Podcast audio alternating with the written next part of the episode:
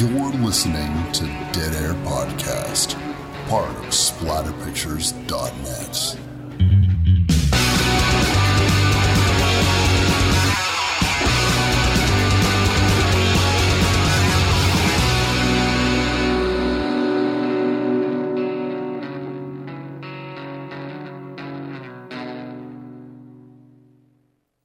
What's up, everybody? Wes, Dead Air Knipe here with Always. Typical Lydia. Today's show, we're going to be doing the 1980 Slasher on a Train classic Terror Train. I want to say it's the only slasher on a train, but we have Howl. Howl was covered on Bind Torture Cast, an amazing werewolf on a train fucking movie. And if you want to be the person who wishes for a sequel to this, you could imagine that at the end of the film it ends and then t- turns into somebody turning into a werewolf and then coming back years later to terrorize people on a train. It never hurts to add a little uh, lycanthropy to our sequels. It never hurts to add a little lycanthropy to any day. uh, Chris had pointed out there was a film he had watched, Train. We were talking about train films when coming into this, and I'd never seen this film, Train, but we were looking it up, and I was we were talking about it, and I was enjoying the poster art. And appar- according to Wikipedia, it was set to be a sequel to Terror Train, but then got derailed. Uh huh. I I went there. Puns ahead. Toot toot. Ooh, all aboard the pun train. Yeah, that's what I'm doing. but it turned into its own film, and and good because it apparently wasn't very good. So I wouldn't want to see the sequel to this be something bad because Terror Train is a really amazing horror film that I enjoy very very much, and not just because it's Canadian. It has Jamie Lee Curtis. It has David Copperfield in it. Being all swishy and slinky, serpentine, some Sparkly at times. Mm-hmm. Sparkly, yeah, absolutely. with his sleight of hand. Uh, some- Lydia's alliterate all day long. oh, mother God, that's crazy. Now, one of the things that, uh, first of all, Happy New Year. Oh yeah, this is our New Year episode because this takes place on a train in New Year. Back when I got the Blu-ray for Terror Train, which, by the way, we were watching the uh, Scream Factory version of it because, I mean, when it comes to Blu-ray, it's for horror these days. It seems to be Scream Factory or Arrow, kind of what the bulk of it is. I just got it into my head that I was like, "Ooh, I really want to do this for New Year's," and so this one's been sitting in the chamber for a while, and it's great that we can finally get it done today. Yeah, it makes me pretty happy. I had wanted to do this one not only because there isn't a lot of good New Year horror out there. Mm-hmm. There seemed like no better way to squeak it into our schedule than to have it following Black Christmas. We're having this sort of like Canadian extravaganza here. I know. We're Canadian. These films are Canadian. I absolutely love them. And by the way, this isn't the first time in the year 1980, which I revel in, mm-hmm. That Jamie Lee Curtis lent her talents to a Canadian slasher film. We've covered on this show, in what I consider one of our best episodes, the classic slasher Prom Night, a film so good that I model my whole life after basically the main character, Slick. basically the main character. Yes, you do. Yes, you do. Now, you were explaining to me something fun that some horror aficionados may have noticed or may posit that this wraps up her horror trilogy, but it mm-hmm. also wraps up an interesting timeline on if Jamie Lee Curtis's characters mm-hmm. through her three big slasher classics were all the same person. Mm-hmm. Can you just lay it out briefly for our, our fans, friends, and listeners? Absolutely. So we all know that Jamie Lee Curtis made her big debut onto the horror scene in 1978 with the godfather of slashers, Halloween. Mm-hmm. And there she played uh, Laurie Strode. Then, and and by the way, just to let you know, Laurie Strode was a high school girl, typical high school girl. And then in prom night, she's playing a high school girl with a different name, and now it's her senior prom. Yeah, she's graduating She's now. graduating high school. And then in this film, she is playing a woman in college who, by the time that the actual events of Terror Train take place, she is in her senior year of college and she's going to be graduating and onto adulthood. If you take that into consideration, Jamie Lee Curtis's character could easily be Laurie Strode from the first film, constantly moving, constantly changing her name because she is constantly escaping killers. Yeah, and she's always the final girl, so she makes it every time. She does. She does. And even though there's a little bit of, uh, it trips you up just a little bit because obviously the events in prom night, it starts when they're all children, but that could easily be explained away through like adoption or maybe they maybe they were not really siblings maybe they were cousins and she was Maybe living was- with this family or something No, exactly. This is how it, they all got sort of split up Mm-hmm, in a way. Yeah, and and then you know maybe even like later on when she's a, a young adult and she like she's tired of all these mass killers, and then she moves off into a quiet, sleepy, ocean view town, and then one day a sinister fog rolls in. Yeah, pretty much. That makes a lot of sense, and I really, really enjoy that uh, universe. Yeah, Yeah, fun. the Curtis verse as they call them. Curtisverse. Really? Yeah, Who? me. I just made it up right now. I'm coining the phrase. What I figured. yeah, the Jamie Lee Curtis universe. I, I really do enjoy that. Uh, I wonder if at the time when she was being cast for these roles, that, that dawned on her at all. I'm not sure. And it's always up in the air about her motivations for wanting to do this stuff because, as we know, we talked about it in the prom night episode. She contacted, her agent contacted that production. She wanted to do these films specifically, and it was never really asked why because she was uh, uh, one of the biggest new breakout stars and a like, hot commodity. I mean, Halloween made so much money, so it would have been a boon, and she would have been making prom night and Terror Train in and around the same time. Like I'm sure she left one production and then immediately went into that Pretty one. Pretty much, this was filmed pretty quickly. It was filmed like over the fall and into like right before New Year, I guess, is when the filming wrapped. So it all mm-hmm. happened really, really fast. Mm-hmm. But probably just to get her name out there, and it affords a lot of elasticity for a character, especially female characters playing in horror, because they can go from like fun-loving, matronly, terrified, and like very stoic and also be in charge. Like they can play all of these roles and she usually does in her horror roles anyway that's for mm-hmm. sure. Mm-hmm. Definitely a lot of elasticity to the character and a lot of many different facets to the character. So she probably took a look at these scripts or, or heard about the production and had an idea of what sort of person she'd be playing. Mm-hmm. She certainly wouldn't be relegated to a small character No. Jamie Lee Curtis for crying out loud. Yeah. So she knew that there would be a lot for her. They're very meaty characters, so I can see why. Doesn't matter what she had gone on to do at the time as a young actress. Probably just like, give me something meaty, give me something interesting. And fucking right, her roles are interesting. And these are really interesting films that she ended up in. hmm And it doesn't hurt that in all three of these films, she ends up being the star of them. That is not a bad way to start your career. Terror Train is one of those films that gets shuffled off a little bit. People don't talk about Terror Train too much. Um, they talk about Prom Night a little bit more, but even that movie doesn't get talked about too too much either. Not often enough. And the sequel, uh, Hello Mary Lou, had nothing really to do with the first one, so that didn't help. So anyone who's a fan of the second one might have skipped the first one entirely.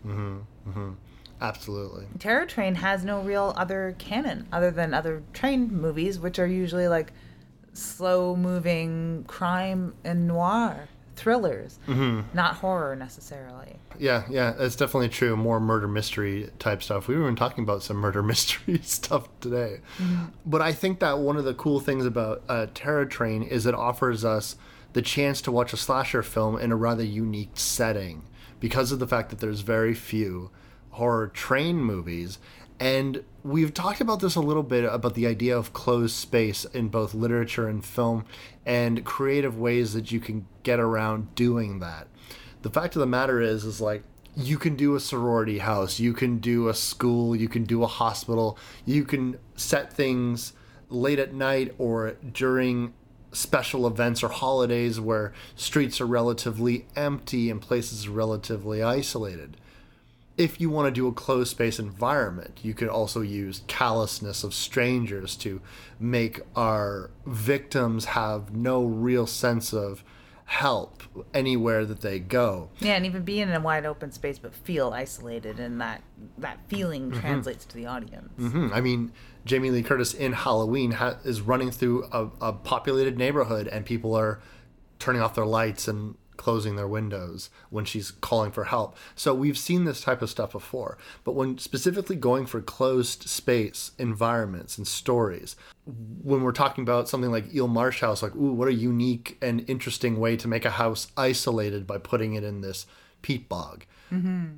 And now this is another really great example. Let's put everybody on a moving train and make it a party.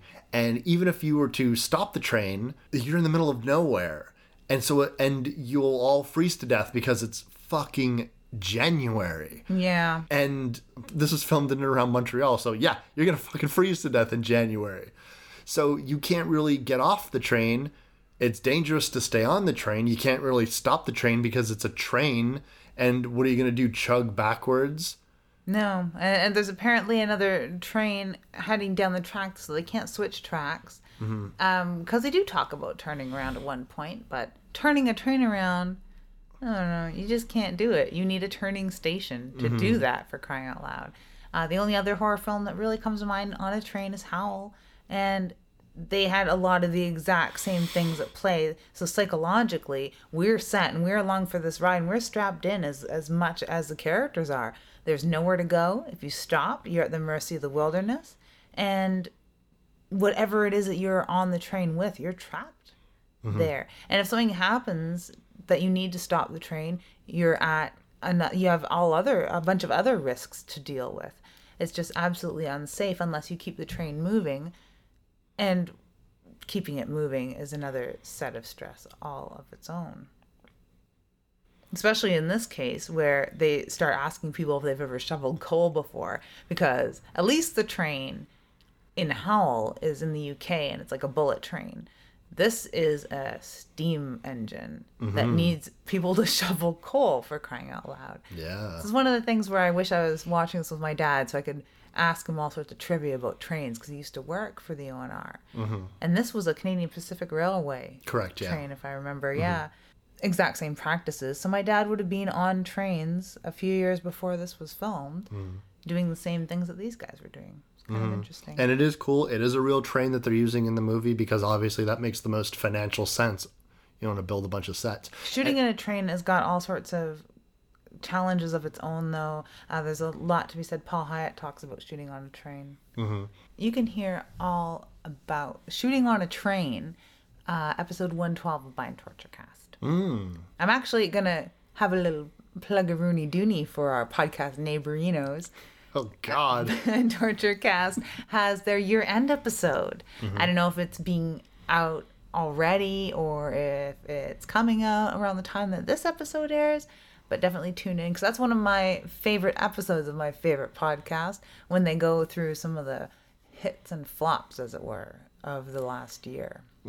I just like to do themed uh, episodes. I don't know about doing a year end wrap up because we don't really do news or we don't really, you know what I'm saying? That makes so much more sense for them because they really do have their uh, finger on the slowly waning pulse of the horror industry year by year. And luckily, they shock it back into fucking life after their year end wrap up, which is always a nice, long, crazy back and forth episode of all three of their top tens, which is sometimes cause for argument. Well, not argument, they don't really argue, but cause for discussion, some dissent, enough agreement to make the people who like happy things happy. Mm-hmm. I don't watch enough new horror. That's really my issue. People wonder why I'm always recommending films from the 1980s and 70s and 60s and 90s. It's because, gang, that's what I'm watching. He's secretly an 85 year old man in disguise. And when Yeah. you pull that disguise off, it's got a lizard costume. You pull a lizard costume off, it's Groucho Marx. It's weird. Everybody knows that horror attained perfection in 1990. I don't like any other horror movie that's made in the last 20 years. He doesn't. Our horror movies had big titties and big knives, and we liked it. Oh, that is clip-worthy, Wes. That's perfect. That is exactly how we should end this year. Welcome to 2016, where the titties are small and the knives could be guns. I'm just glad that I can finally do my real voice on this show. So, Grandpa Wes, what is this movie even about? I don't remember. I need my pills. Where are my horror pills? They help me remember things. They look like Michael Myers' face. I think. Who is he? Little aren't they little tiny hockey masks? That's the other one. Little fedoras, brown stained fedoras, burnt uh, stained fedoras. Maybe. They're fedorable. Anyway, so Grandpa Wes, what is this movie even about? Well, I'll tell you. No, I'll tell you. This film is about college. Med students, damn med students, and I even said it a couple times watching this. There ain't no party like a med school party. And a med school party is lit. Yeah, annoyingly so. Uh, and it starts out with one med school party and just leads to another. But if I were a med student, I would be pulling cadaver pranks all the live long day. You're not even a med school student, and you do pull cadaver jokes all the time. Yeah, I know. Where do I get these cadavers? That's what I want to know. I know. Haha. That is the magic of being me. I suppose. But I, I really love the setup for this story. But it's another, it's one of those stories where there is a little bit of preamble that you largely forget because you kind of get into the story. And upon your first view, you might forget this beginning part. You would. The idea behind it is we got ourselves a college party, and it looks like we're about to fucking watch Animal House or whatever the hell. Porky's or meatballs. meatballs. You got a bunch of uh, Revenge of the Nerds. Like you got a bunch of like college boys, some dudes in Dickies, some dudes. You're always just looking at the Dickies, aren't you? I'm a fucking Dickie fan. You know, it's just because I always remember the dress code for Rutgers University uh, from back from like the 1920s or some shit like that, and it was all about like freshmen having to make sure that they were wearing their Dickies properly and and all that type of shit. I remember taking a photo of it because I thought it was so hilarious. Anyways, the idea is that uh, you gotta wear your beanie unless you get laid, and that's a little line in the movie. And I was like, Jesus Christ, this line is amazing, but it seems like it belongs in a different movie. And it seems like, wow, if you took the killing out of this, it really could just be like a fucking frat fucker party movie, right? Yeah, totally. It was being filmed around the same time as a lot of those uh, Oh, absolutely. comedy classics, I guess. Yeah, cl- comedy classes. I think you vomited in your mouth a little bit when you I said that. I felt like I vomited a little, a little in my mouth, like, and a lot of them were filmed in Canada for some reason. I'm all proud of our horror heritage, our comedy heritage. Fuck, not so much. so we got ourselves a little prank, prank gone awry, is because you got a bunch of dudes here and they're trying to talk up this little boy Kenny. Kenny's not like anybody else. and He's shy, looks at his feet a lot. He's got kind of like a, oh shucks. Makes weird jokes no one gets. yeah, people don't really know his style, but they're trying to say, "We're here for you, man. We're here for you. We're gonna get you laid." And they're pointing out old Jamie Lee Curtis. Mm-hmm. Yeah. Tempting. Man, I know. This time she's calling herself Alana. This oh, time. this time she's that's that's that's her name that she's going by anyway, and leads him up to the house. Well, they bring him up to the house, and she's in a football jersey, and she's looks like she's ready to get down, and uh, like her friend Mitchie and her are in this bedroom. And it's like all strobe lit with fucking traffic lights. I don't know. It looks like a David Copperfield set. Doesn't it? Yeah, like he's gonna pop out and do a magic trick any second. I know, right? Fucking smoke machine's gonna start going any moment. And she's she's dating Mo at this time, and she hasn't been told exactly what they're doing. She's just been sort of fed some lines and was like, "Here, go here, do this. It'll be funny. Mm-hmm. Promise." And what they end up doing is she beckons him over with her sweet siren song. And as he leans in to kiss who he thinks is Alana, Jamie Lee Curtis, turns out it's a cadaver.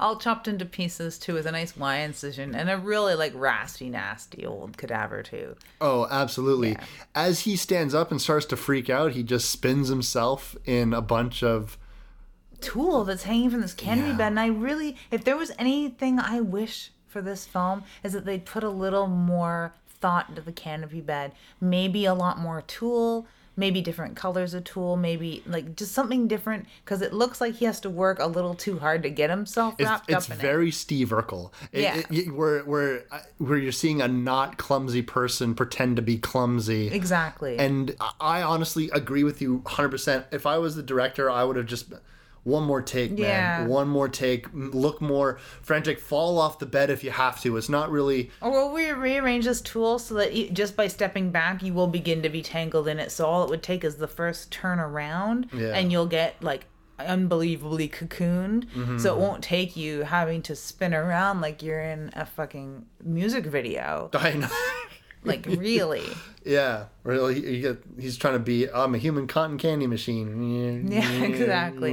So unfortunately, it takes you out of this very important beginning scene, and renders it even more forgettable because I like the writer would definitely want you to kind of forget about it a little bit so they can have their fun with you, but it doesn't seem to fit really. But I get what they're trying to do, and I like the idea very much, and the cadaver makes it all better. We cut to three years later, and it's New Year's once again, and it's time for a party.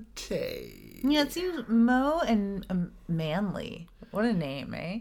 Doc Manley. Like, I mean, what you don't know is he was a retired porn actor Yeah, who decided to actually get into the medical field. Doc Manley. Doc Manley. I don't know what his first name would be, but Manley. Mo and Manley are sort of the ringleaders of everything. They were the ringleaders of that horrible prank. They were the ringleaders probably of that party that night. They're the ringleaders of this amazing idea. And I'm not a partier. I'm not a reveler. I'm not a New Year's Eve goer outer amongst the humans on the town kind of girl. But I like the idea of this party on a train. Of mm-hmm. course, it's full of fucking drunk frat type people. Like, so it's not my scene in that way. But I really like the idea of a costume party for New Year's on a train. It seems very, very fun. I agree. Um, I definitely have been known to uh, let my hair down a little bit for New Year's. I'm a little excited today because, you know, I got that New Year's vibe in me. We're not drinking, though. We were drinking coffee. That's probably the vibe you've got. True. It's a, it's a coffee vibe, and also now I have a water with a water chaser. A coffee with a water chaser. Welcome to my world. Next, we'll have some cucumbers and cottage cheese. Ooh. Nachos, Flanders style. With a slice of white bread for dipping. Well, that's how we get jazzed around here. It's true, and what I like is it's not too hard on the stomach. Now, Alana is actually pretty stoked about this kind of thing, and we've we've seen some of our familiar friends who were at that first year party. Uh, a lot of them are seniors now, and this is like the last big blowout. And on top of the fact that it is a train, a New Year's party, it is a costumed train, a New Year's party. Lydia. a costume train New Year's affair, if you will. If it weren't for the fact that they're all getting fucking white girl wasted, then that would be really cool. Oh yeah, absolutely. Because there's there's, there's probably one case of beer per person. Yeah. Like I swear to God. But they've really pulled out all the stops. No train pun intended.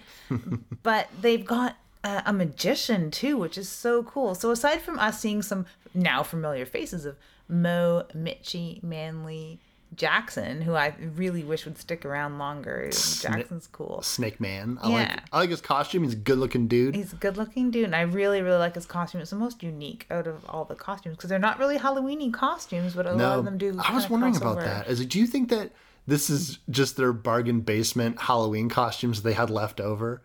I don't know if people do masquerade for New Year. I don't know that either. I know that I, I mean nowadays we see New Year's people got the uh, the the top hats and the glasses with the year on them and et cetera, et cetera, et cetera. But yeah, I don't really know if people like do people do that. I went to a James Bond uh, New Year's party once, but I had to dress up in a suit. That was my costume. People do dress up parties for different occasions. We're just so used to it being Halloween, and we're so Halloween centric. Honestly, we really, really are.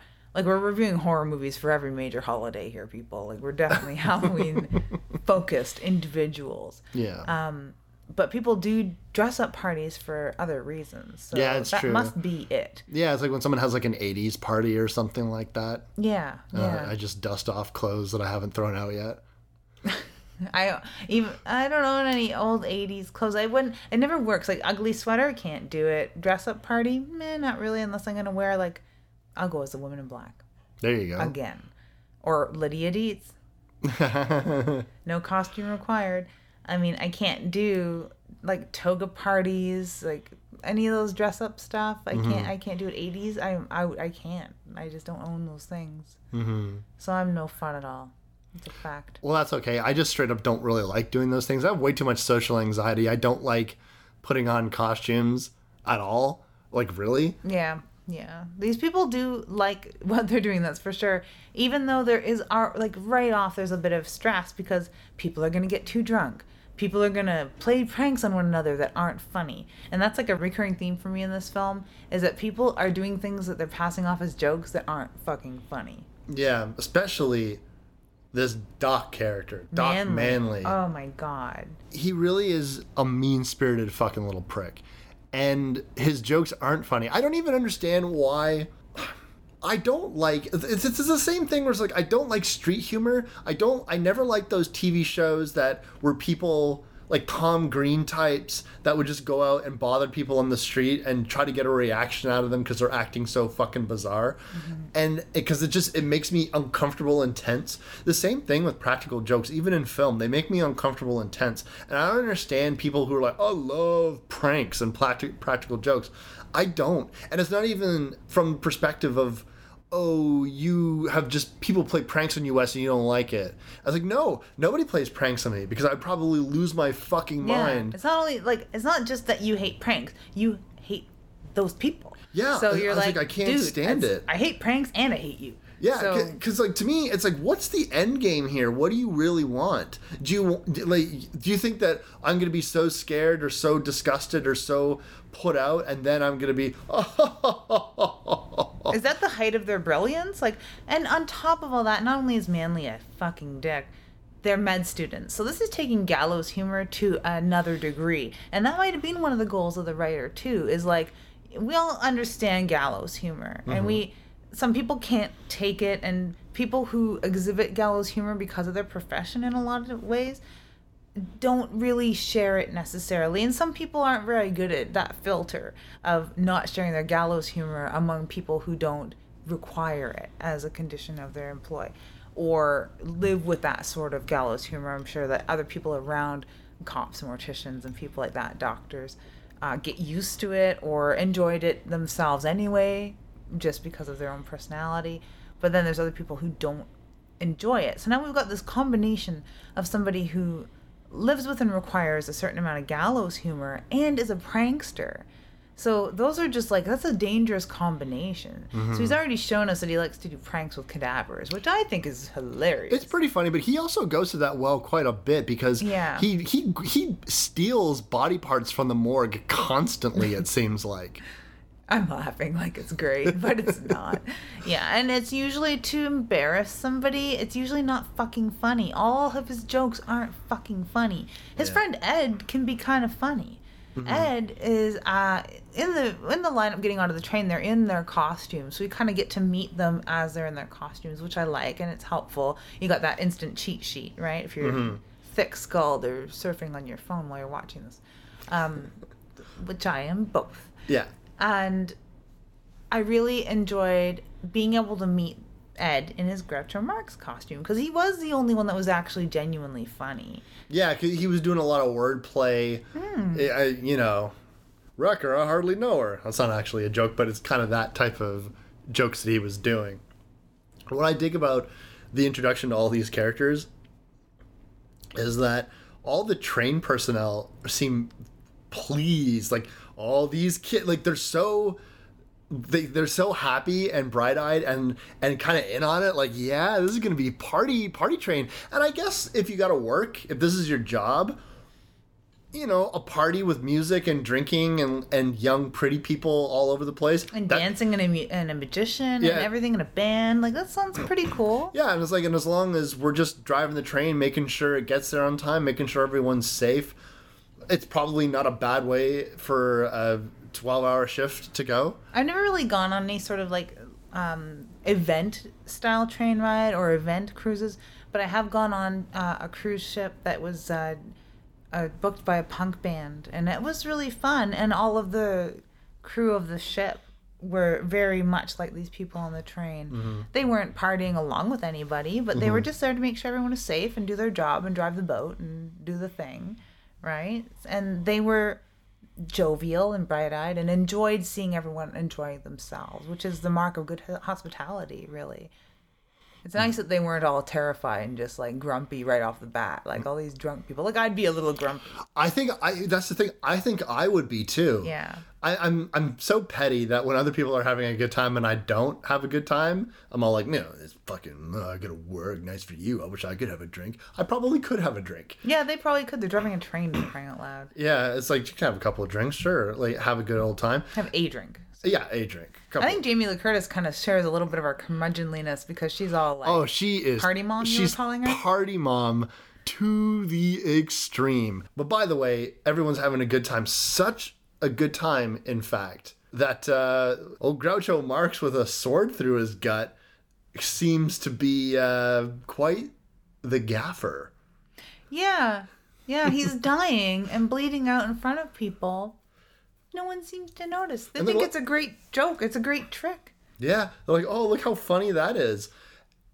And I guess I wouldn't immediately think that something like that was real if this was the environment, especially if Ed was the the jokester, prankster, goofer that he is. Yeah, and Manley seems to have access to unlimited body parts and probably loads of blood.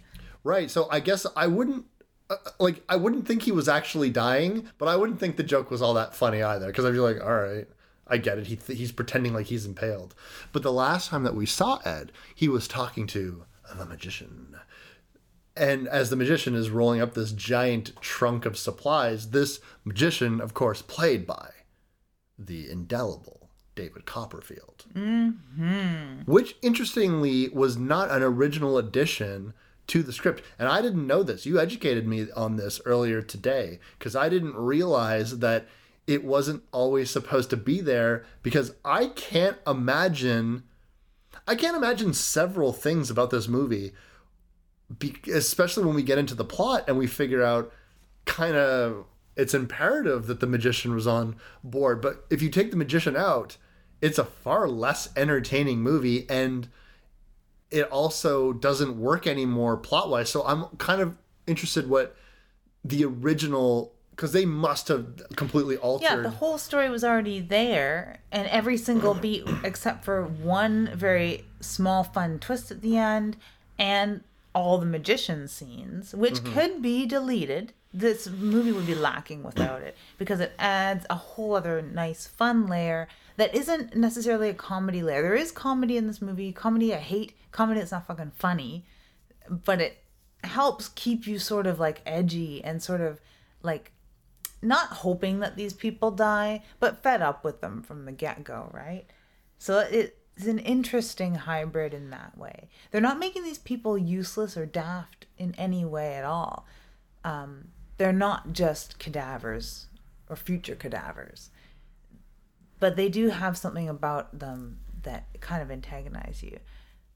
But without the magician, there wouldn't be a lot of these David Copperfield moments, and they really are stock and trade David Copperfield tricks. He's playing David Copperfield. He's not playing anyone else. They might And as what- well call him David Copperfield. with the, with all the pageantry that you would associate with David Copperfield's performance, Yeah. especially performance-based magicians back in those days. Yeah, and this is before he got really big and started doing things like disappearing elephants and buildings and bridges and shit. Um, these are all like very nice, normal David Copperfield tricks. And I, I do wonder how much of the cast got to see kind of behind the scenes. I know that he's not going to spoil his own tricks at all or teach them how to do anything, but it must have been fun to hang out with him. I think it would be entertaining anyway. But yeah, I cannot imagine the script without him. Yeah. It would be just a boring old slasher that would have really garnered no attention at all. Exactly, and uh, but but I I also think that if this wasn't a last minute addition, it's very handily done. It's not You don't see the seams. No, not at all. Not only do you not see the seams, you can't even imagine the element removed from the film. That's smoke and mirrors. What? Yeah, it's it's yeah, it's it's like when they added that English guy to that to the first Godzilla movie, and you you watch it. Even as a kid, I was like, "Why is this guy here?" What is he doing here? Yeah. Yeah. You never wonder that about the magician. It seems seamless. Mm-hmm. Yeah, but I, I can see why at the time David Copperfield was getting very, very big. And that was the sort of thing. I don't know what people gather around the TV to watch aside from fucking everything, because it seems that that's all people fucking do anymore is watch fucking television. But when I was a kid, on that rare occasion that there would be some David Copperfield on some show, it would be like, hey everyone, David Copperfield's on TV. And people would come to watch him because he wasn't overly showy. He was an articulate, interesting person. He had a very good sense of showmanship without making a fool of his audience at any time or giving too too much away at all. But it, you felt like he was giving you some sort of behind the scenes when he never really was. He was simply just doing his trick, and really good tricks at that. Mm-hmm. Absolutely. Yeah, so I could see a huge draw at the time mm-hmm. for David Copperfield. As everyone's shuffled onto the train and the party goes underway, a little bit of a dark revelation is given. As a couple of our seniors tried to braggadociously tell the story about how they pranked someone so bad. And Jamie Lee Curtis hears this story that old Doc and Mower. well, it's Doc. He's he's telling the story. Yeah. And Mo is just there. Mo, by the way, is a bird of some kind. Yeah, he keeps squawking like a parrot. I think he's some sort of parrot. Yeah. It's not a parent, he's a parrot, but he squawks nevertheless. Mm-hmm. She comes in, and then it's revealed that even though Mo had said that this party was his doing, apparently he's the the rich kid.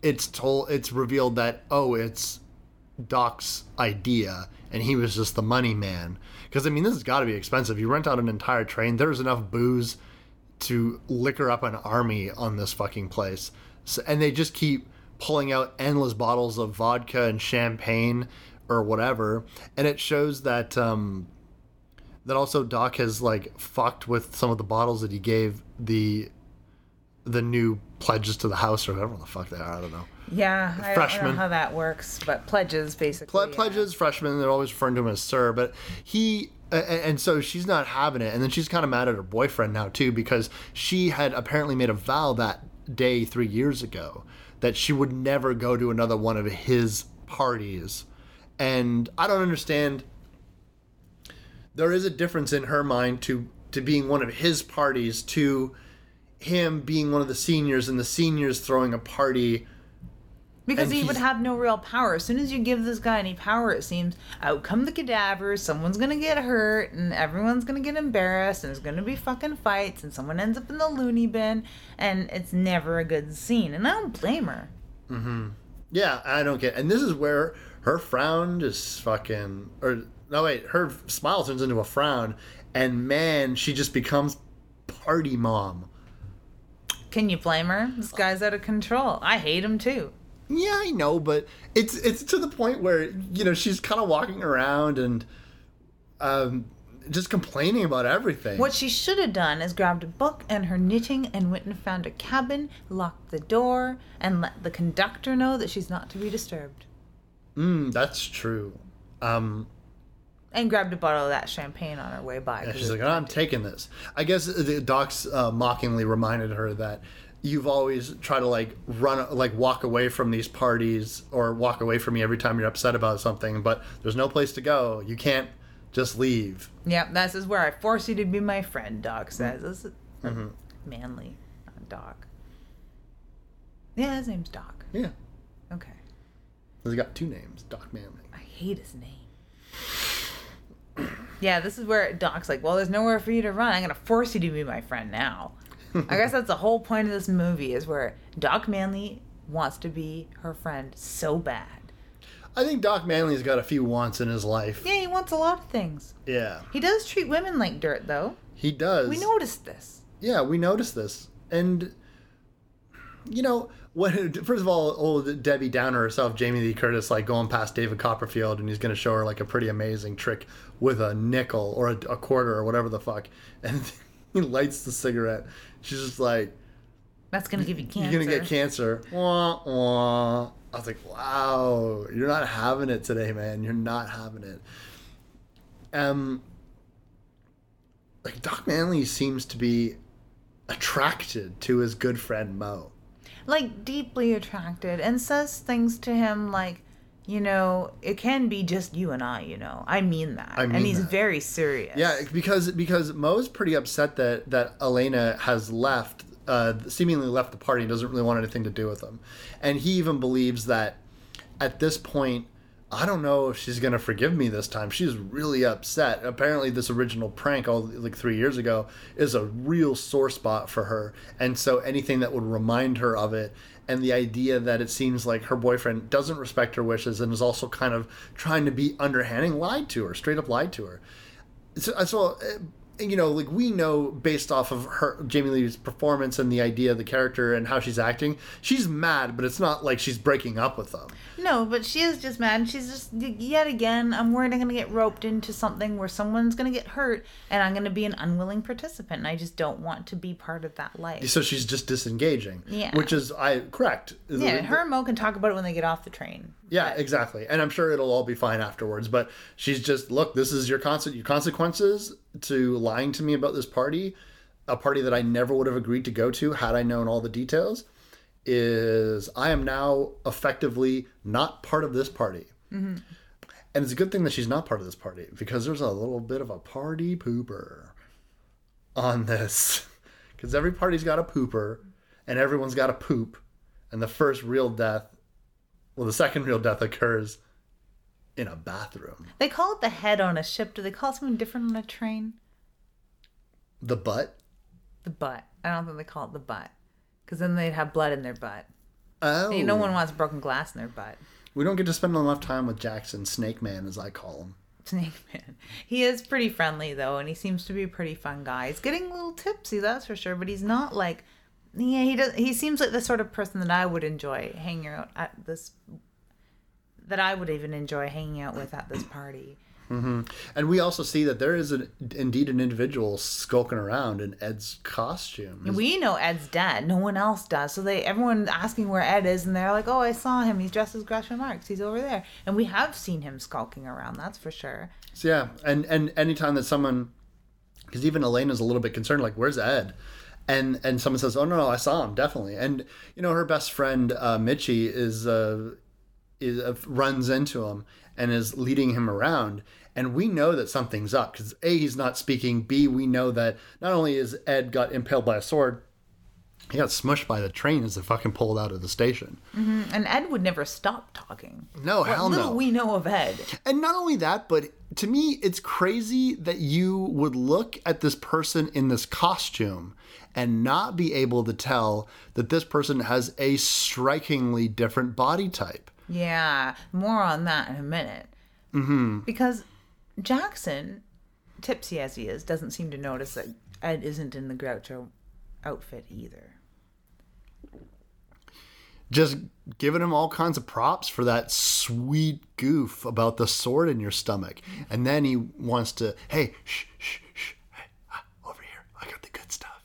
Oh yeah, the good stuff. yeah, okay. yeah, oh wait, yeah, I don't got nothing. I should not talk because I'm a killer in a Groucho Marx outfit. Yeah, yeah. So let's just sneak into the bathroom together real quick and just drink in here. That's when Groucho Marx himself, ha cha cha cha cha, fucking smashes the dude's head right into there, right into the, the glass mirror, and I guess seemingly is killed. We don't see any real death blow, but I mean, it happens for sure. Yeah, there definitely is, and we already know that this person's pretty brutal. They've stabbed someone in the stomach in front of everybody, so they're gutsy, no pun intended, mm-hmm. and brutal. So we're pretty sure that Lizard Man is dead, and we know that this is how this person seems to get around, right? By killing one person after another. It's like, oh well, we're in a slasher film, I guess. Mm-hmm. Absolutely. This idea of of the killer taking the costumes of the people that he kills and then taking on that different look and then being able to skulk around and people not really being able to tell who's who because oh you're dressed as snake man therefore you're jackson.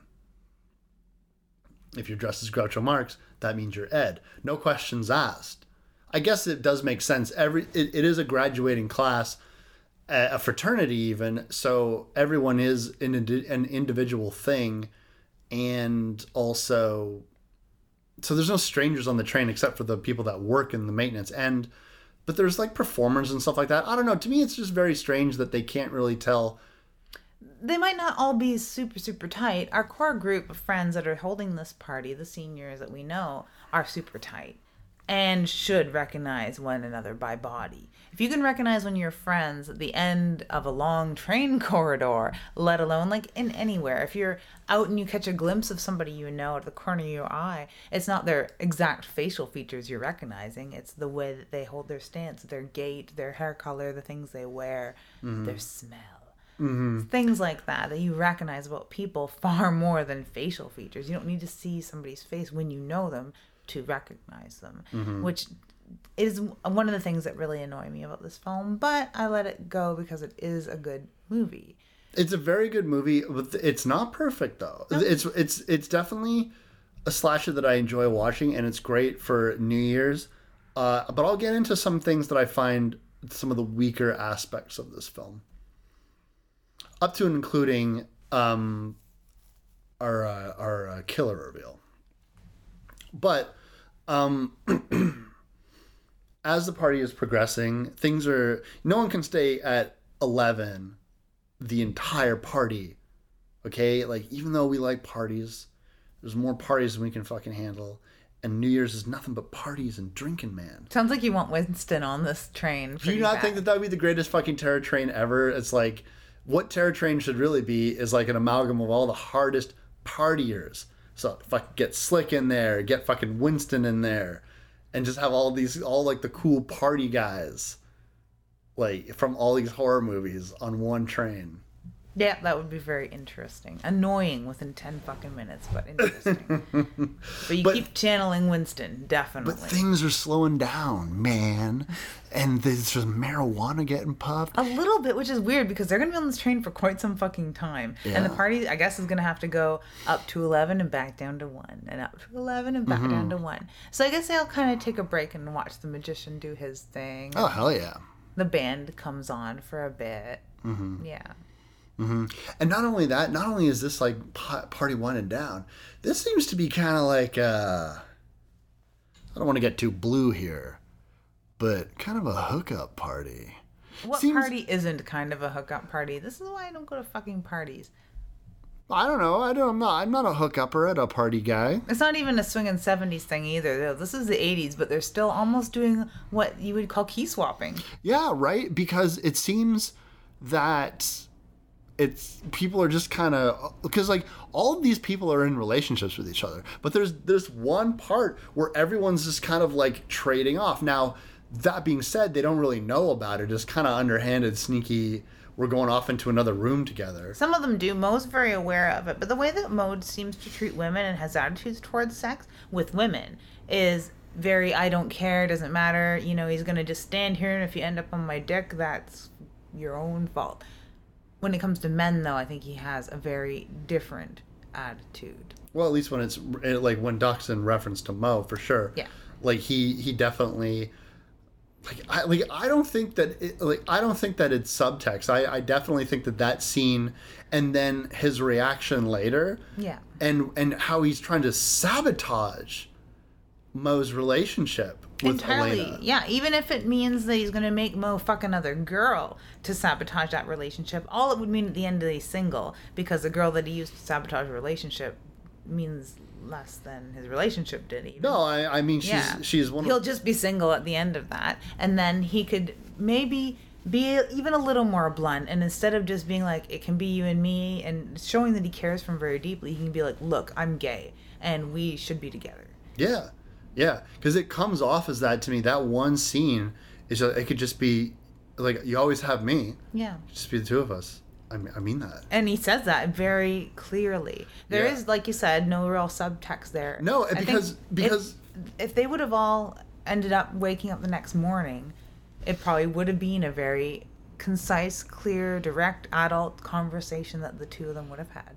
Yeah, because because throughout when we first are introduced to Doc, i- he's very jokey, not very serious, very alpha male. But he, in that one moment, he really brings it down. And yeah, you could read it as like, well, he just he did really good buddies. I'm like, mm, yeah, I and I, I'm not- like showing affection towards your your male platonic friends, obviously pretty acceptable. But let's think about real clearly how this character has acted up until now and then the second they're alone and the second he is trying to comfort his friend it all of like his personality fucking completely changes completely changes Yeah. and and he comes off as so tender It, and it's a good thing. This Yeah. whole personality changing. It's like everything else is a friend. yeah yeah yeah and i was like oh there he is Yeah. there's the actual guy Yeah. Where if it weren't for those scenes, we wouldn't be able to feel for him near the end when he has a bit of a breakdown. yeah Probably one of the most precious, unspoken on screen romances mm-hmm. I've ever seen. yeah yeah Yeah, it is really sweet.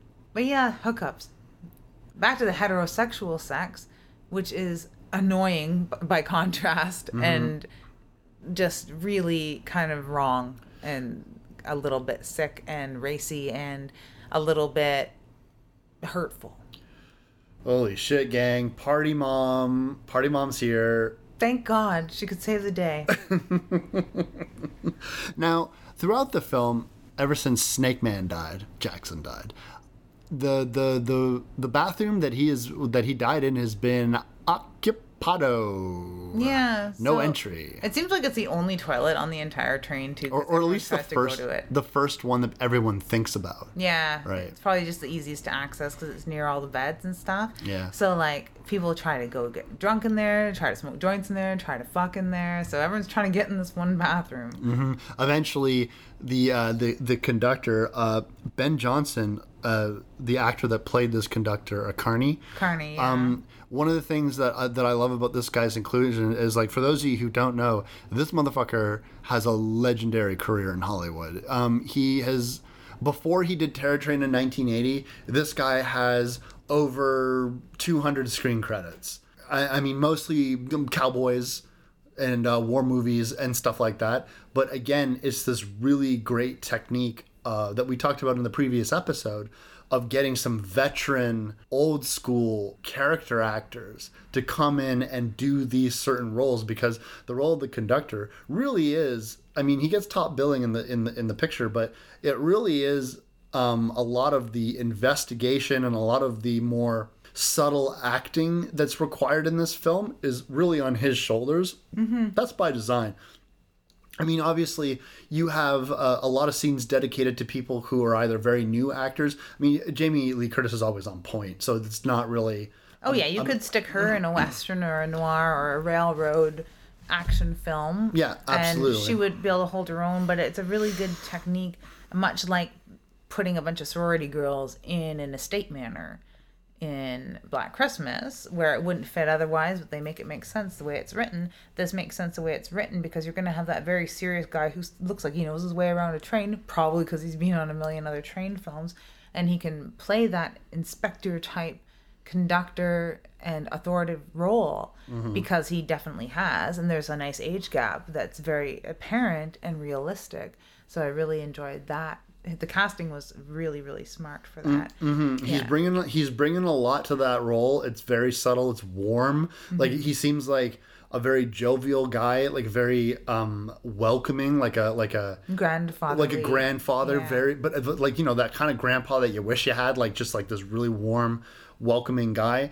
and when things are serious you know he's pretty clear about it and there, there man there's a couple of scenes that he has where I was like man thank god they got someone who knows what they're doing. I'm thinking particularly uh, when he's dealing with the angry mob of, of scared people. Yeah. and and you know one guy is saying like oh, I'm gonna kill I'm gonna kill this person And he's like, "Are you?" They Are pulled though?" that scene straight out of Western, swear to God. Oh yeah. Swear Oh, to yeah. God. But it was handled extremely Yeah. well, let alone even the look of him talking about his forthcoming retirement. Yeah. Which you do kind of feel for this guy because it's like, of all your last days on the job, man, Mm-hmm, you get this one. Absolutely.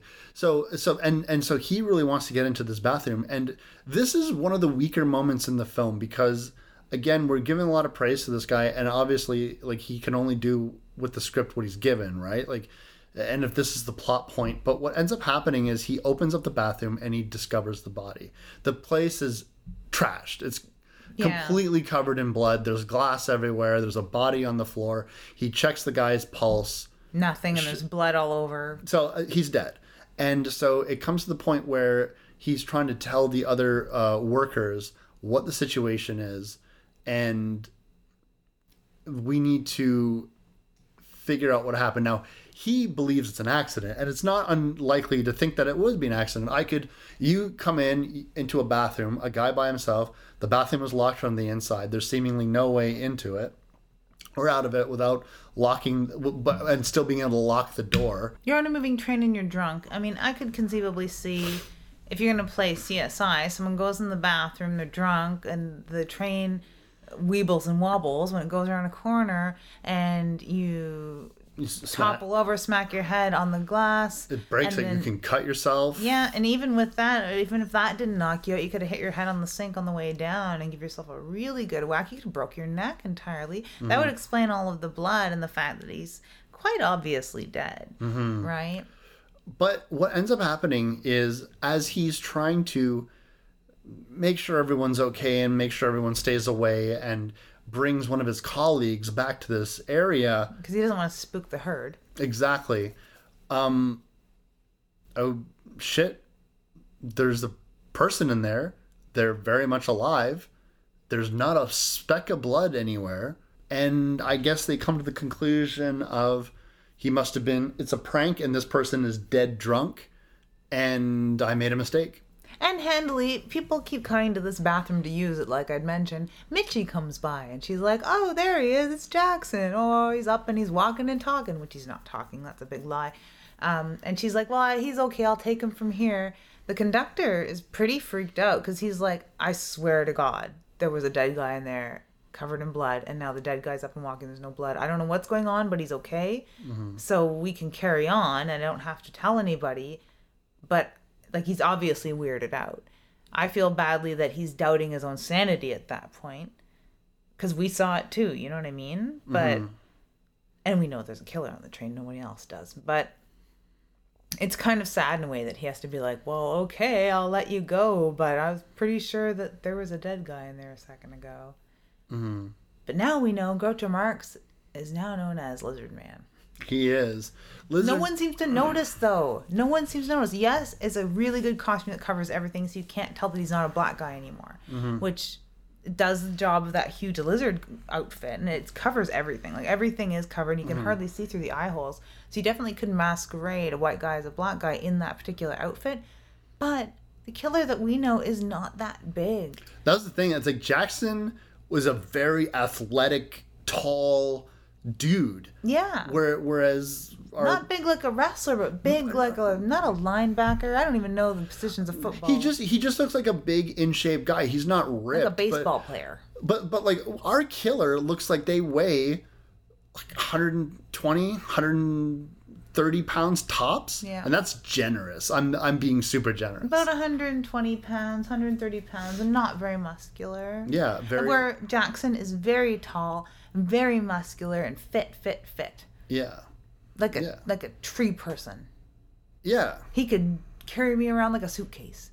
oh yeah yeah yeah he, he's just He could carry this killer around like a suitcase, but no one seems to notice that. Granted, everyone's drunk. Granted, all Mitchie seems to care about is his dick. Mm-hmm. Whatever.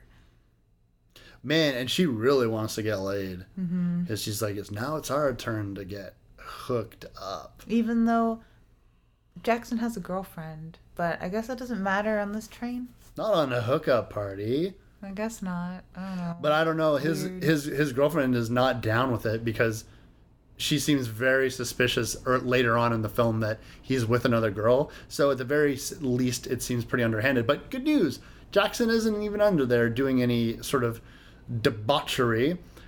Uh, as Mitchie lays back to get laid, she is uh, getting got. She's killed Yeah.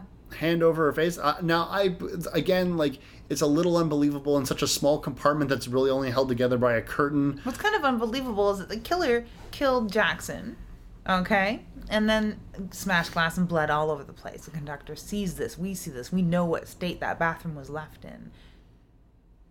Comes back, tidies up, tidies up impeccably because we got a, a nice shot. Not just the that bathroom, but his costume. The too. costume is completely clean. You try getting blood stains out of foam, whatever. So the co- costume's clean, the body stashed somewhere, everything's cleaned up. Then the killer thought, you know what I'm gonna do? I'm gonna chop off his hand just in case anyone needs to see my skin. They might know I'm not black, so I'm gonna just chop off the hand and keep that with me in the hand of the outfit. Like that just seems ridiculous to me.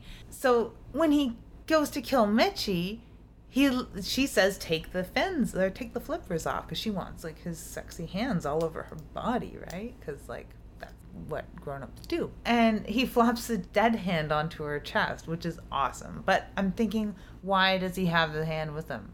You have enough going on as a killer. You don't need to carry body parts around with you just to. Is it a gag? Is it a joke that's not funny? Is it because he thought he would? He's like, I know what I'll do. I'm gonna chop off this hand, keep the hand, seduce the girl. The girl will want to see me, and want me to touch her, so I'll touch her with the hand, and it'll be hilarious. Mm-hmm. Is that what's happening? Maybe. It makes no sense, and it seems like a lot of fucking work to do in all of ten minutes. And where's Jackson's body? He just tipped off the train? I mean, that's what you could do. You just toss it off the train and you're done, right? Guess so, yeah. It's the beauty of being a killer on a train. Mm-hmm. They need more train horror. They do. Yeah, poor Mitchie. Um, Mo and Jackson's girlfriend are walking around looking for them, and that's one the thing that's interesting that I do like about this. It seems pretty realistic, is once people lose track of one another, for as many people that are like, "Oh, it's okay, they're around," there are people that are concerned and looking for them. Um, it's nice little intertwining groups of people that are concerned about the missing of other people. So it makes it interesting for us if we're sitting back playing the Clue version of Terror Train. Mm-hmm. Mhm, I really, I really do enjoy that. And she mentions that they're not into swinging, but other people on the train do have open relationships. So this is kind of like bad for him and her, but that's what sort of environment that they're in right now. So there are general hookups going on, like Mo being shacked up with some other girl while his girlfriend's out watching The Magician and getting hit on. But man, Mo seems to have been duped into it, or at least kind of carrying on. Although, I do think it's shitty that just because your girlfriend is mad at you for two seconds, that you're gonna go carry on. Well, I'm gonna have a good time, and like you go carry on with floozies. He was left with the floozy though, because you're to- totally right. I swear that that's Doc's big plan. Oh yeah, because because he even said when uh, Jamie Lee Curtis seems uh, rather mesmerized by David Copperfield, the magician, and why wouldn't you be? Yeah, Because he's doing his "I'm hitting on you with magic" routine. yeah, he totally is hitting on her with magic. It's great. which is the, the reason I think that anyone ever becomes a magician. Like you just do that so you can pick up like your respective mates, right? Can't sing, can't play guitar. Gonna have to be a magician. Yeah, I'm gonna sit there and do card tricks. The conductor does card tricks.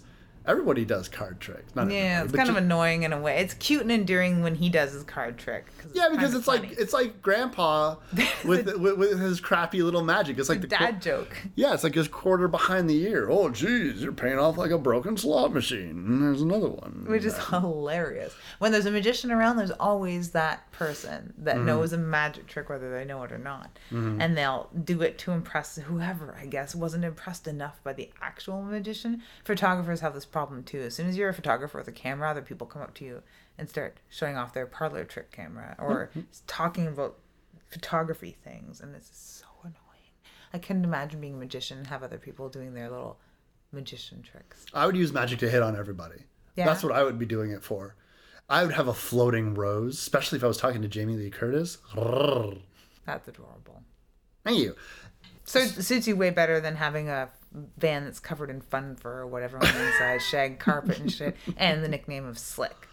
Well, look, we're keeping the nickname, but Doc's fucking underhanded plan was he basically he's it's a sting operation. He is telling Alana to go, "Oh, you know, Mo just really wants to talk to you and he's sorry, and so am I. He's at this car. Why don't you go and talk to him?" And so she goes to go and talk to him, and you're and you're thinking, "Oh, here we go," because by this time we go back and and uh, Mo's new lady friend is just naked and she's dancing around. I was like, "Oh my god." And sure enough, uh, Alana never really gets there because she's interrupted by the conductor who has a shoe in his hand. And he asks if he knows who this belongs to.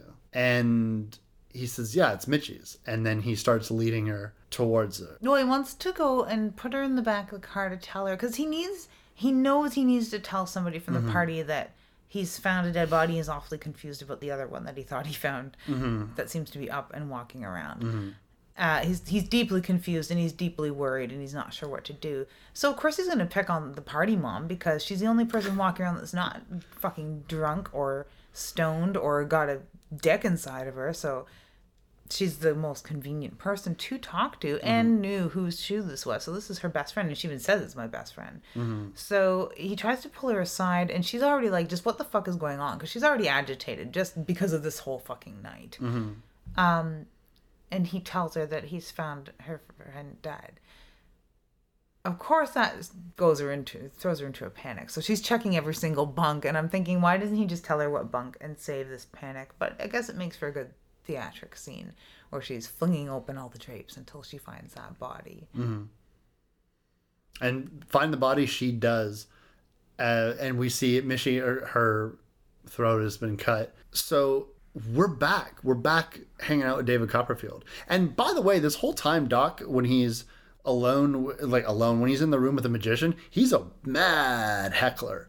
Yeah. Just shouting at him. He doesn't seem to like this magician because this magician is doing magic tricks and is sexy and is getting everyone's attention and it just seems to be the real star of the train. And maybe that's something that Doc Manley feels like should be his role. Yeah, super jealous. Super, Super- jealous. super jealous He even says that he knows some magic tricks, which is just a crock of shit. The only magic he Mm-hmm. knows is telling jokes that happen to be magically not funny. And when uh yeah, and even though um uh Alana had banged on the door when the her and the conductor were trying to just go past and he was supposed to lead her into that extra compartment almost getting Mo caught but then Mo realizing what the situation was and getting his floozy to calm the hell down and then he got out of there and then he went to go confront Doc about it saying that he didn't get caught he doesn't even really seem that mad with his friend and he is and they're just hanging out watching this magic show Maybe because he gets that sense of humor. He's like, I see that what you tried to do there. Ha ha. Yeah.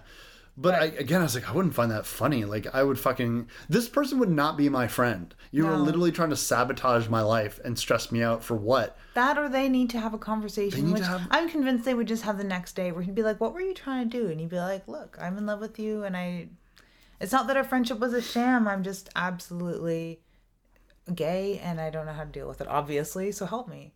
But hmm. either help me and be my friend or help me and we'll be together because that's what I want, obviously. And then they'll have that conversation. Hmm. But unfortunately the night ends the way that it does and they don't get a chance. But yeah, Mo goes to hang out with his friend because I guess if even if there isn't any intention there on Mo's behalf, which who knows there could be, it's very ambiguous there. He does think of Doc as his friend and he's his best friend. So neither of us would be friends with Manley. No way. Even if he is obviously trouble or maybe maybe Mo has just seen through this all this time and has just been waiting for his friend to come out of the closet and is just going to stand by him until he does because he sees all of this like shithead attitude towards women, shithead attitude towards other men, weird melty teddy bear attitude towards Mo. He's just waiting for him to come to terms with it so he can be his friend when he's his gay friend. Mm-hmm, Could be. So Mo goes and hangs out with him while he's heckling the hell out of David Copperfield, which is just kind of sad. David Copperfield deals with hecklers pretty well in this film. Oh, yeah. Like, mocks him a, a lot. And then it's like, can anyone make him disappear? There's also, uh, like, a lot of, like, like jokey stuff. And I'm wondering, I was like, how much. Uh, ad living to David Copperfield, dude, because because I honestly I would be like, what direction would you give this guy? It's like you're a magician, and he has some bits of dialogue, but he also may as well not even be there. And really, he, what he does is he serves as a bit of a herring, a red herring. He certainly does, which is just artfully written in, but a lot of his lines are just very typical stock and trade David Copperfield lines, things that he says during his own show. There's probably only about five lines that are directly story related. Mm-hmm. And as he makes his lovely assistant reappear, um, that's when he, oh, Mo just sort of teeters over. Poof! There's the magic trick for you. Mo's magically dead. He's been just sitting there in a huge room of people, in a huge crowd of people, right beside his very best friend and his dad. And when you're thinking about it, the only thing that's happened, like David Copperfield's kind of been roaming around the crowd doing magic tricks, but even as a red herring, he didn't touch Mo. Yeah, nowhere near him. No. They were shouting in the back. This is where Doc completely comes unglued. And we're not even sure what's the matter with him. But as he starts screeching for help, people don't really seem to be paying him any mind.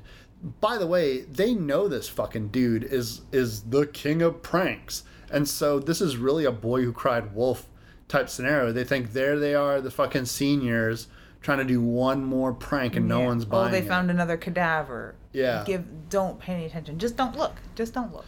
Yeah. And that's that wasn't even a Simpsons reference. Yeah. But he does like scoop Mo up and go running for help mm-hmm, because no mm-hmm. one in there is gonna listen to him.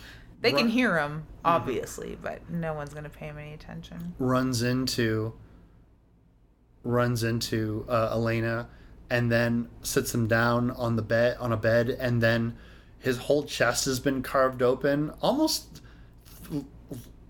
like almost as though his chest got cut but his shirt didn't get cut it's crazy That's like writing on the inside of a banana without breaking the peel. I still haven't done that for you, but I will someday. That's the only magic trick I know, and it's not really, it's science. it's very interesting Yeah, this is probably a lot like that magic trick. They carved the inside of the banana without cutting the peel.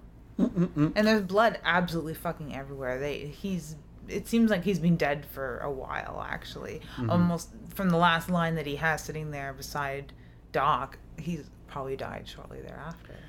Yeah, in this panic, as Don, uh, Doc is, is like screeching in panic and saying, "I'm a doctor and I can't save this person." You're you were seeing that he's having a full blown meltdown. Considering the way that this reveal ends up, I can just imagine that the killer was there because because of the way that that scene unfolds and the way that the end of the film unfolds. The killer was probably sitting beside him for 10 fucking minutes with his hand up the back of his shirt carving his heart out. like, mm-hmm. And no no one was any wiser. Like it was it's kind of a cool thing, a kind of a bit of a head fuck actually when you think about that particular death and I enjoy it very very much. It's very cool. Doc goes to pull the emergency system to get the conductor to stop the train. And the conductor who's there says, uh, whoa, whoa, whoa, whoa, brace yourself, brace yourself, because the whole thing's going to come to a screeching halt. But it doesn't. When the conductor goes to check on why, both the um, both the engineer and I guess either the the coal shoveler or the assistant train engineer, they're both gone. Yeah, and the window's hanging wide open. So I guess someone there's blood on a hat too on the other conductor's hat. So I guess they've just been thrown from the train. Mhm. Murdered uh, again, and this is where they uh, manage to to slow the train down and stop it, and then they start bringing everyone outside. This is where it's a big. Uh, this is where the conductor uh, Carney explains to them. Or, or gets the rest of his staff to search the train. You have to search the train for this person while everyone else is panicked and cold. It's January. It's freezing out. They're in the middle of fucking nowhere. Uh, there's no roads. There's nowhere to go. They're covered in emergency blankets outside and complaining, and it's snowing and it's dark. So the only people left on the train aside from staff right now is Doc and Alana. And Doc is convinced that it's the magician. Mm-hmm. He pulls out a yearbook even to show her. And not only is he convinced it's a magician, he's convinced that his own life is in very grave danger and he's next. And the killer is actually targeting him because Mm-hmm. the killer is Kenny, the person who he had embarrassed at the very, very beginning of the film. uh, Jamie Lee Curtis's character Alana, with all of her deduction skills from dealing with previous killers, comes to the conclusion that you know she, you guys weren't didn't understand. I went to go visit Kenny in the hospital, and did you know that he? I couldn't even see him. He killed somebody. He killed somebody. Maybe it was an accident, but he did kill somebody. He was broken after that. Mm-hmm. And so, and, and she was the one who's like, Don't you see what's happening here? So it is true that the only people left alive so far that participated in this prank are Alana and Doc. So that means Doc has to shut every door on that cabin and even break the knobs off and just sequester them both in there. She's having none of it because he's actually kind of freaking out and becoming a little violent. And it doesn't feel very safe being in there with him anyway. Mm-hmm. And I would just kind of leave him to sulk too. And you know what? If the killer's going to come after you, I don't want to be anywhere near you. Mm-hmm. There should be not only more train horror movies, but more bully horror movies where the bullies all die. Mm-hmm. We definitely need more of that. A lot like the movie Some Kind of Hate. All right, yeah. Yeah. Now, Alana's attitude is if we don't leave this room, the killer is just going to kill everyone else on the train. I think that's a little outlandish. It is too, and I kind of do agree with Doc with his like every man for himself. I don't give a shit. I'm lock myself in here. All the good it does him because he does end up making a rather grave mistake by not checking every aspect of that room. After Alana leaves, he locks himself back in there. He starts opening a bunch of doors, and then, uh oh, underneath one of the couches is a very well manicured hand. with- yeah, a with- nice lady's hand. It's definitely a lady's hand that grabs him by the ankle. Um, I um, I always wish because it's my deepest fear after seeing Pet Sematary is that his Achilles tendon would have got cut, mm-hmm. but it just grabs him and trips him. But we know that he's being caught by the killer. Absolutely. And then as everyone's shuffled back onto the train because they they can't find anybody and there's and you have to get on the train, we have to start the train again. There's only one direction that we can go in and you can't you, none of you can stay here. It's There's no roads. there's to no here. roads. Yeah. You will freeze to death. Yeah. You will last a couple hours here tops and you will die. They're angry because they're like, you're gonna put us back on the train with a killer. We're gonna get killed. And it's like there's no other choice. What we're gonna do is put you all in one car. There's five cars to this train. If they put them all in one, and my thinking is like, that's smart. You know, as soon as somebody dies, you know the killer's in there. Mm-hmm. I'll sacrifice one of you. I'm fine with that. But which one? That mouthy one that wants to fight. Oh yeah, that guy. Yeah. Yeah, he definitely uh, has this attitude of wanting to take on the killers, like in a in a very mob mentality type of way. Um, he gets put in his place pretty easily though, because at the end of the day, these people are just scared and they're angry and they're frustrated And they're drunk. and they're drunk. They were trying to have a good time, and this good time has gone south. As they get back to Doc's room to check on him, oh man, he's super dead. Yeah, there's blood everywhere. Poor Carney has to encounter these blood coated rooms over and over. It's true. And what we get is probably the worst prosthetic head that I've ever seen. Yeah, that was the least enjoyable. They could have just had a, the head roll off camera and us not really get a look at its features, and we would have had that full effect of like it was definitely decapitated. Yeah. But it's not necessary the, the face doesn't even look like him. It's a total like if it was a decapitated head from maybe eight months previous or like a couple months maybe where it would have changed color that drastically It just looked smaller. It didn't look like him whatsoever. no it didn't look like him at all Yeah. i mean It's hard. It's a they hard. get one and a half points for having a decapitated head but they lose the other points because it looked nothing like him it didn't look very good Yeah, yeah, yeah. It could have just went bouncing down the corridor in the shadows, and I'd have been very happy with that. We have a very random scene now where we're dealing with the magician himself just sitting there stabbing a box. and his assistant comes in and actually has some dialogue. I love that he's time. stabbing the box over and over with that's my favorite David Copperfield scene because he has no lines either. He just kind of glares up at his assistant. Like he doesn't even want her around at all. like she's a burden or mm. something. And he's just sliding swords in and out of these holes in the box. And I'm just mm. like, wow, this is classy. the assistant is just in from outside, it seems. She's toweling off, I guess, from the snow. Um, or if she like took a break and took a shower, who knows? It could mm. be, could very well be, considering this person. But she's awfully talkative for the first time, kind of chipper. There's something about the the assistant um, that I've noticed throughout the film. I mean, I know like like a lot about this film, but like um, even if you didn't know anything, there's there's just a look, a shape to this person that I find very distracting to the point where you start thinking, what is what's going on here? What's all this about? and everyone has a very unique shape like you know what i mean like no one's body is just like anybody else's but there was just there's something about it um which i find this reveal like the, the the eventual the inevitable reveal i find is not as elegant or depth as it uh as it could be i think that um I enjoy it very much. It's not, I haven't one ounce of problem with it. I don't know. To me, like uh, maybe to me it's too obvious, but like I like I, even the first time I saw this film, I was not fooled at all. So I don't know. But anyway, um, Alana is gonna have her opportunity to take on this killer one on one, mono a mono. Yep, which is probably our favorite place for Jamie Lee Curtis to be. Oh hell yeah! And she's not gonna be fucking taken lightly, not by this fucking twerp. You're talking about a woman that is tangled with Michael B. Myers. Just added the middle initial there. B for badass. I thought it would just be Michael motherfucking Myers. Michael motherfucking Myers. And so like it, it's it's a pretty good fight, pretty gritty. It's an and interesting fight because she's caged. I really do enjoy that. Mm-hmm. Uh, using the cage as an interesting setting for her safety slash captivity. Mm-hmm. Um, and it's pretty menacing.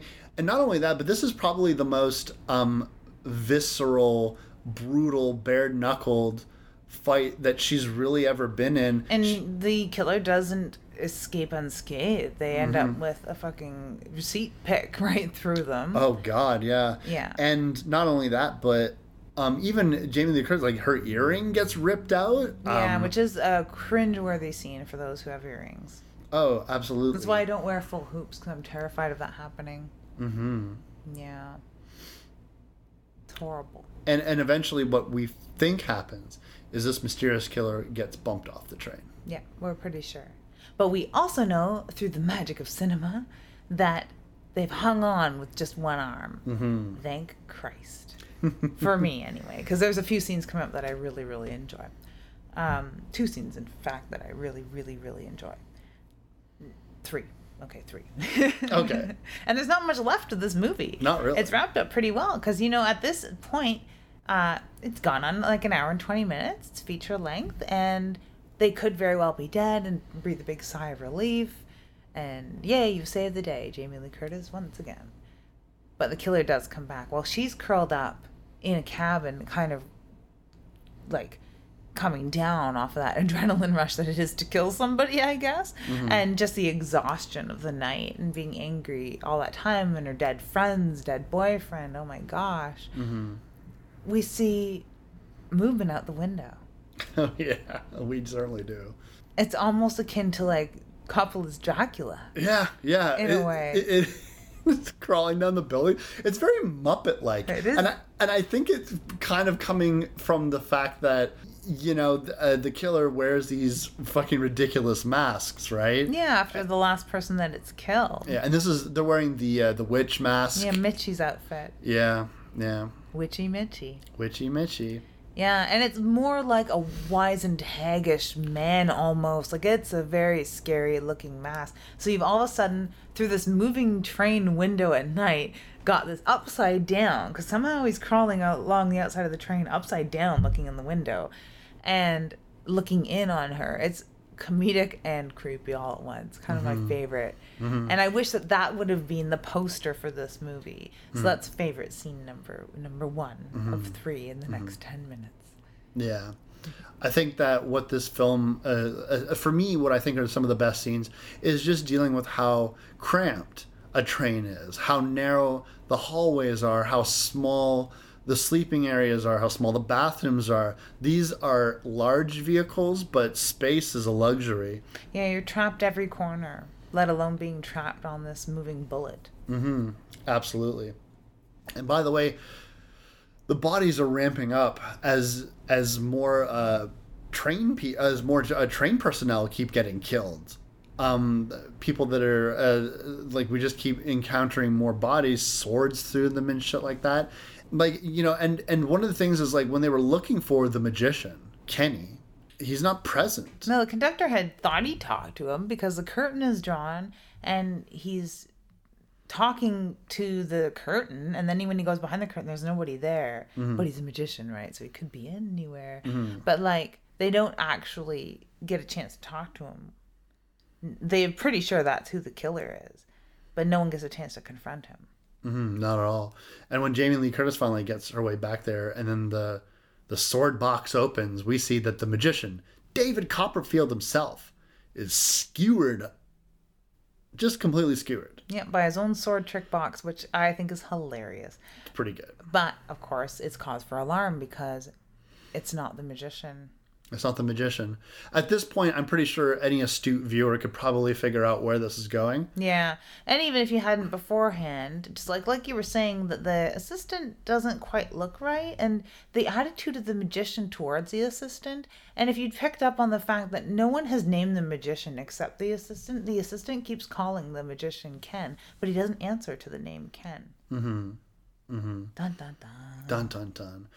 When Jamie Lee Curtis, uh, Alana comes screaming out of that fucking place and goes into the main area looking for the conductor, looking for anybody, she sees someone sitting down with their hand, uh, head in their hands, and she's just crying. And then these hands get uh, grab her, and wearing a creepy plastic mask, not unlike uh, Alice, Sweet Alice. There's our killer pulling their mask off, revealing, yes, it is the nerdy guy from the beginning of the movie. And just in case you're not sure, it will flash the shot of the assistant. And he's actually still just pulling off the wig. He'd had this clear mask on and the assistant's wig still on. So it is kind of pandering in a way in case you're too stupid to realize. But mm-hmm. they're also dealing with in the 1980s of transphobia, homophobia.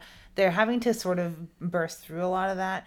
They can't even necessarily name this not ambiguous gay relationship that's budding in the film of course they have to kind of dance around or be very clear with the fact that this man is trans or at least is masquerading as such to get on board and kill all of these people he has a vendetta against I think that for me, I find that the the actor, um, they use the same actor from the first uh, prank scene from the beginning of the movie, and uh, throughout the entire film, and I just think that like the actor to me is very recognizable, has a very unique look about them. i know And- and, you can't mistake that body for jackson let alone a lot of the other bodies of the males in this film and and when you see the assistant, it's.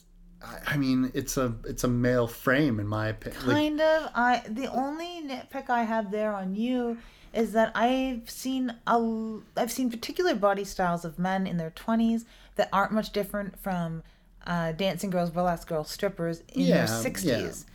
So a 60 year old stripper and a 22 year old studly looking man don't have a lot of differences in their bodies no, and I know that. I maybe it's just because a of the very fact- muscular dancing girl versus a very slightly built young man No, no, no, and I understand that, and I understand that. You know, I understand that that uh, the, you know people come in all shapes and sizes. My point is, is I recognized we saw this actor he looked like kenny Yeah, I- she I- looked like Kenny. She looked like Kenny. I was like, we saw this actor down to his underwear at the beginning of this movie we did and and so it's like I just I recognize this person and I've recognized this person throughout the entire film. So I don't think it's too clever of a look. This is not a sleepaway camp like reveal. All We're- of the shots of the assistant, though, are long shots up until That a is certain true. point. That so you might true. not get a good look at her. And if you've watched a lot of David Copperfield or Circus or whatever other circus shows were on in the 80s, a lot of these assistant girls did look like that. Mm-hmm. And they were just sort of like, they were definitely ignorable off to the side. And if you're doing your good job paying attention to David Copperfield, which wasn't hard because he draws a lot of attention, whether you know who David Copperfield is or not. Like I've been going on a lot about David fucking Copperfield, but you can go into this movie not knowing who he is and he will still draw your attention like he's supposed to as a good magician.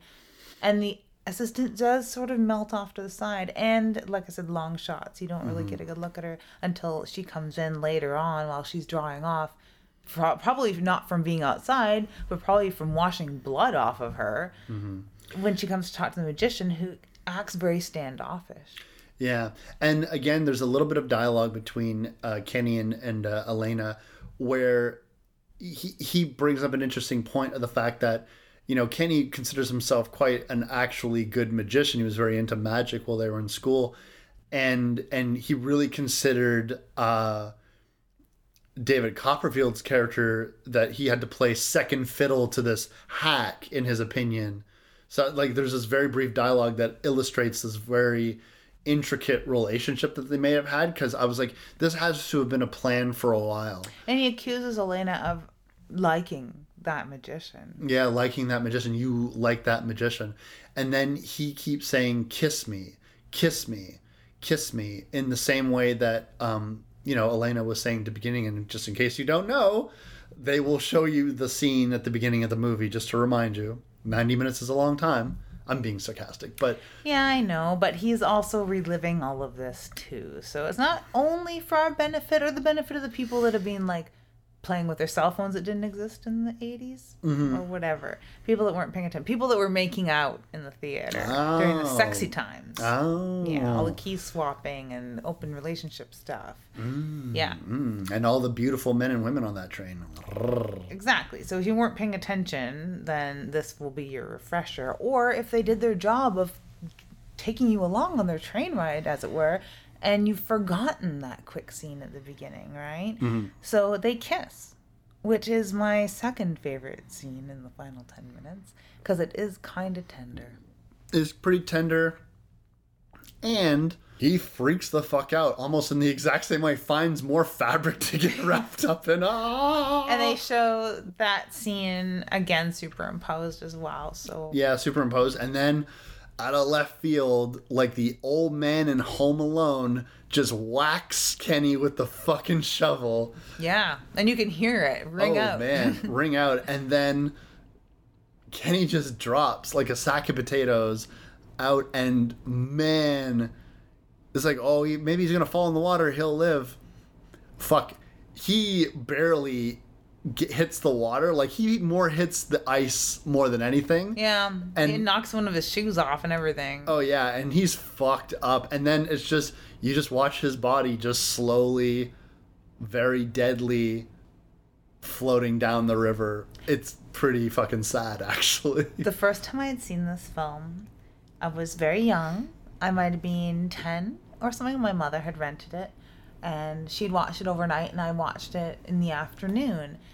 And I'd forgotten what movie it was because I was pretty young. But all I remembered was I really loved The Mask. I liked the first death because no one seemed to notice. And I loved the ending because it was just like, well, that's that, I suppose. Everyone's safe now. That's, you know, the cleanest way to kill somebody. You just sort of dump them off the side of the train and they end up in the drink and they float down the river and they're dead as a doornail and like it never happened. Mm-hmm. And I thought that was the coolest, best. I thought every horror movie should just end like that. really Yeah, especially if you can't figure out how to off the killer. We're just like, poof, we're on a train. Poof, they're off the side into the icy drink. I, I love that ending. And it, for years, I couldn't remember what movie it was that I had seen. And my mom watched a lot of horror movies at the time, and it didn't stick to her, so she couldn't remember either. So it took me years to realize it had been Terror Train. And we also didn't have the internet. And flipping through a movie book, trying to find what movie when you can only remember certain scenes is Ugh. really hard. don't even remind me Yeah, it's horrible. So I had a hard time trying to remember what movie it was. Um, Yeah, I saw this movie when I was quite young as well. I saw it, or probably around this time of year uh, on the movie network, um, on Moviepix, where I watched a lot of really old horror movies. And uh, I remember the I changed to it just as uh, we were seeing some nudity, and so you had me for the rest of the movie. Oh, good job. good job. Shame you missed the beginning, but whatever. I eventually did see the beginning because the nice thing about Moviepix is they would play these movies multiple times. Yeah. Yeah, until until your eyes pop out of your head. Yeah, yeah, absolutely. So it was really, really cool for me. And and what honestly, Terror Train to me has flaws in it. In terms of uh, of the the Jamie Lee Curtis slasher trilogy. I mean, not obviously not including like things like Halloween two and all the times that she came back in Halloween. Yeah. But but these three films I like it the least. But um, there's still tons to recommend about it.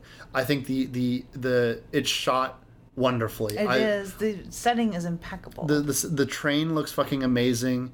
Uh, the the the acting. I mean, obviously you have um, Ben Johnson, you have Jamie Lee Curtis, you have people that can expertly carry this film. It's very interesting character to character too, because even though we have the benefit of having them in different outfits and can identify them as such, like Lizard Guy, Groucho Marx, the Witch, stuff like that, the monk, the bird, um, they the characters themselves have very distinct and not interchangeable characters as well. So it's cast and acted, written very very well.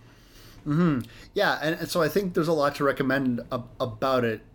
Um, again, I just feel that there's certain clumsier elements. Maybe it's because I'm I'm not that guy that tries to beat a movie to its conclusion. I'm very much I sit down and I watch the movie and as the movie is projected to me and I'm given information from the film, so I don't try to guess ahead.